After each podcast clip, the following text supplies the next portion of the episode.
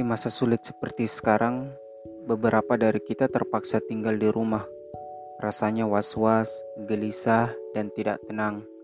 Pokoknya, suasana rumah tidak kondusif, terlalu hening, atau terlalu berisik. Tak jarang kita dengar ujaran seperti ini. Masih syukur bisa di rumah, tidak seperti aku yang terjebak di perantauan. Ingin pulang, tapi dilarang. Ya, betul juga. Sebagian dari kita cukup beruntung punya keluarga yang utuh dan mengharu biru. Semakin banyak waktu untuk dihabiskan bersama, justru semakin baik. Tinggal di rumah jadi sebuah privilege, mewah, dan mahal. Tapi namanya juga hidup, selalu ada kesenjangan.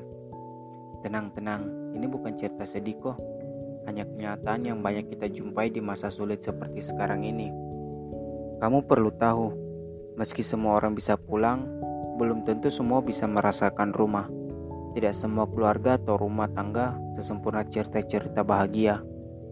Tidak semua hubungan ayah, ibu, anak diisi dengan sarapan omelet atau panekuk susu di meja makan, ucap syukur, piknik di halaman, dan kecupan selamat malam.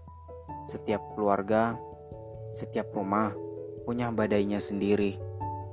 Beberapa dari kita perlu bertahan dengan teriakan, cekcok, kesalahpahaman, ketidakcocokan, bangku hantam, dan banyak tekanan domestik lainnya.